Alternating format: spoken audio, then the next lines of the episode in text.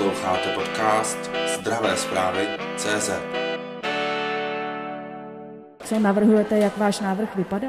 To vlastně konzultace nad lékovým záznamem k jeho hodnocení s tím konkrétním pacientem v lékárně ten výkon směřuje k eh, nějaké, řekněme, eh, racionalizaci terapie i ve smyslu toho, jakým způsobem pacient léky užívá, jestli je užívá správně, jestli je užívá ve správných kombinacích, jestli třeba nějaké léky neužívá duplicitně a podobně. Je to celé spektrum činností, které vlastně i dnes v lékárně děláme běžně, ale ten výkon je směřován na ty pacienty, kteří skutečně užívají větší množství léků, kteří mají větší množství onemocnění a je u nich proto větší riziko toho, že nějaké léky budou užívané nesprávně nebo třeba v nesprávných kombinacích.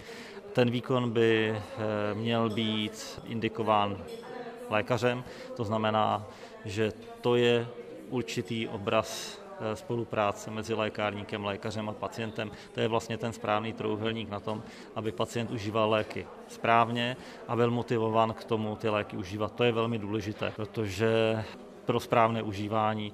Je důležité, aby ten člověk věděl, proč je užívá, jaký mu to přinese benefit, jaké mu to zlepší, jakým způsobem výhledy, třeba i co se může stát, pokud ten lék nebude užívat, aby prostě měl motivaci správnou a důvody k tomu, že ten lék bude užívat. Ale aby zase věděl i to, že když bude užívat nějaký jiný lék, volně prodejný, doplněk stravy nebo v kombinaci s nějakou potravinou, takže mu to může uškodit to hodnocení je směřované skutečně k hlubšímu rozboru těch možných situací, potenciálních rizik, která u toho pacienta v té terapii jsou a mělo by to být udělané tak, že vlastně lékař dostane potom od lékárníka eh, zprávu, kde bude to hodnocení, nebo by mělo být to hodnocení toho, jakým způsobem by třeba ta situace vypadá, jakým způsobem by se měla, mohla změnit, nebo jaká tam ten lékárník vidí v, té, v tom užívání nebo v těch jednotlivých lécích eh, rizika. Je pravda, že skutečně lékárník v tomto směru je ten, kdo je z hlediska komplexnosti vzdělání o lécích. Na tom nejlépe konec konců má za sebou velmi těžké studium, jednak e, na fakultách, stejně jako lékaři, postupujeme specializační vzdělávání, to znamená, máme atestace, máme povinné celoživotní vzdělávání v našem oboru, takže je to skutečně maximálně kvalifikovaná osoba, která se k lékům může a má vyjadřovat. Myslím si, že je i zájemem státu a zdravotních pojišťoven, aby ten potenciál, který je v lékárnících, zvlášť když je dostupný lékový záznam, léková historie toho pacienta, aby ten potenciál byl smysluplně využitý. To znamená, ale ten výkon je podmíněn doporučením od praktického lékaře pacienta. Ano, ano, je to eh, nastaveno tak, že by ten eh, výkon fakticky indikoval praktický lékař. A co na to říkají praktičtí lékaři? Konzultovali jste s nimi tento návrh? Samozřejmě s nimi tyto návrhy konzultujeme. Jde o to, aby jsme skutečně vytvořili ve prospěch pacientů nějaký jednotný společný systém, který bude eh, fungovat. Tady není žádný prostor na to, abychom si, řekněme, nějakým způsobem hráli každý na vlastním písečku, když to řeknu takto lidově.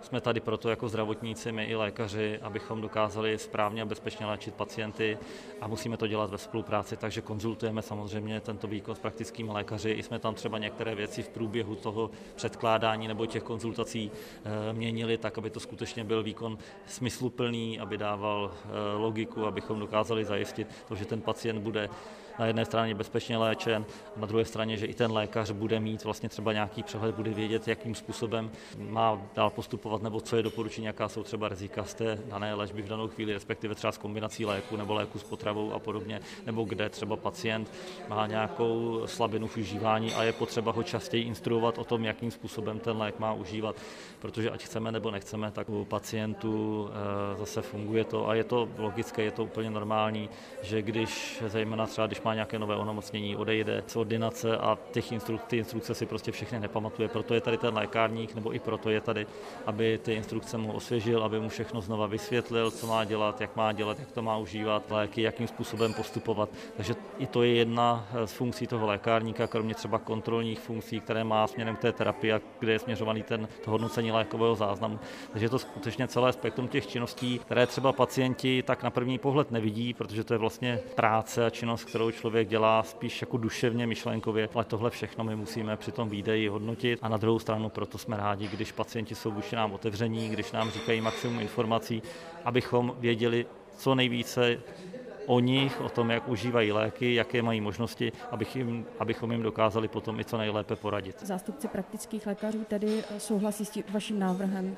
Praktičtí lékaři, ten návrh, tak jak byl teďka předložený, tak je tam dohoda mezi námi a nimi, že toho podpoří. Takže v tuhle chvíli věřím, že by to z jejich strany nemělo být žádným způsobem blokováno, takže věřím, že ten návrh může, může projít a že ten výkon by mohl být skutečně uvedený reálně, reálně do praxe. Je to samozřejmě i o té komunikaci mezi námi, o tom vysvětlování, jak to má fungovat, jakým způsobem to nastavit tak, aby to bylo prostě ve prospěch všech. Ale myslím, že jsme si eh, v těch konzultacích, které jsme s praktickými lékaři vedli a kolegové je vedli, takže jsme si všechny podstatné věci k tomu vysvětlili tak, jak bylo potřeba, psali, napsali, vyřešili, takže v tomto směru si myslím, že by nemělo nic z jejich strany eh, blokovat nebo být nějaký důvod k blokování toho výkonu. Důležité slovo budou mít určitě zdravotní pojišťovny.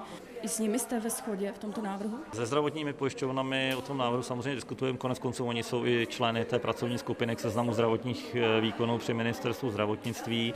Eh, zdravotní pojišťovny řekněme, zajímá i to, jestli je to z hlediska praktických lékařů správné, jaký, jakým způsobem se oni na to dívají. Takže z hlediska těch jednání, která probíhala během řádově třeba půl roku, roku zpátky, tak eh, si troufnu tvrdit, že ten jejich náhled na tu věc, byť byste se musela zeptat asi lépe jich, ale podle těch reakcí vidím, že se ten jejich náhled na to mění eh, taky k pozitivnímu směru. To znamená, že zdravotní pojišťovny také začínají věřím, chápat eh, to, že jim to může vlastně přinést, přinést úspory finanční. Oni to nejsou úspory, které se dají promítnout v řádu třeba dnů, týdnu nebo měsíce, ale z hlediska toho, že zabezpečíte eh, bezpečnější léčbu, že třeba některé věci zachytíte včas, čímž předejdete komplikacím, které by pak byly výrazně dražší, tak vlastně z hlediska prostředků šetříte i ty prostředky zdravotních pojišťoven, nehledě, ale co je primární samozřejmě zdraví pacientů, to je to nejdůležitější, co v této eh, věci je a co se musí hodnotit.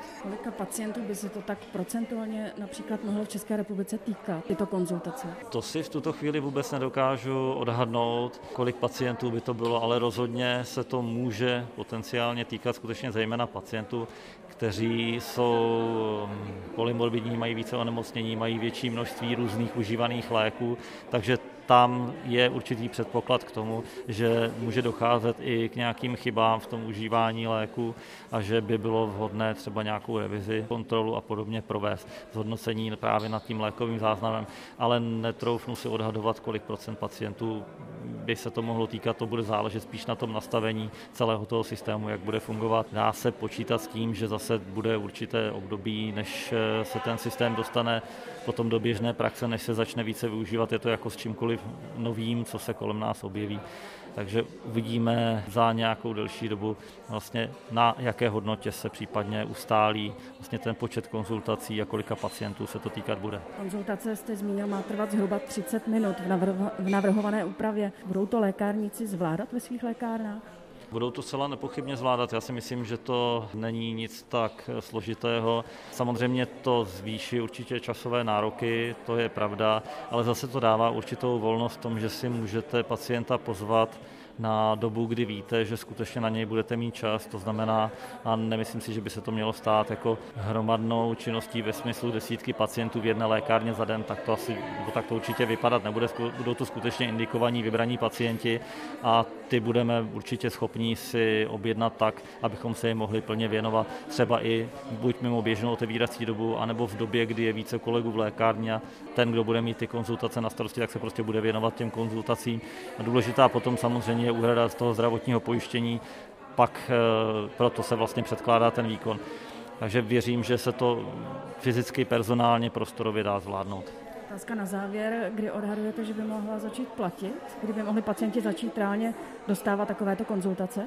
V rámci toho výkonu, který je předkládaný, tak pokud by měl začít platit, tak eh, protože ta jednání jsou poměrně zlouhavá, to nemění se ta vyhláška ze dne na den, tak bych spíše počítal s tím, že to bude od roku 2022. Že už asi začátek příštího roku nestihneme, zvlášť když teď se vlastně všechno odkládá, takže spíš bych počítal až s tím rokem 2022 ale neznamená to, to, že by se pacienti neměli chodit ptát do lékárny na své léky, že by si je neměli nechat lékárníkem hodnotit v rámci svého lékového záznamu. Toto se bavíme o výkonu, který by měl fungovat v rámci zdravotního pojištění, ale nic to nemění na tom, aby skutečně eh, pacienti se s důvěrou obraceli na své lékárníky, protože ti skutečně o lécích vědí nejkomplexněji vše a aby se jich ptali na to, jak mají své léky užívat, co jim pomůže, co jim nepomůže, aby pokud možno třeba dbali a dodržovali jejich eh, rady a to, co jim navrhnou nejlepším vědomí a svědomí. Sledujte zdravé zprávy CZ.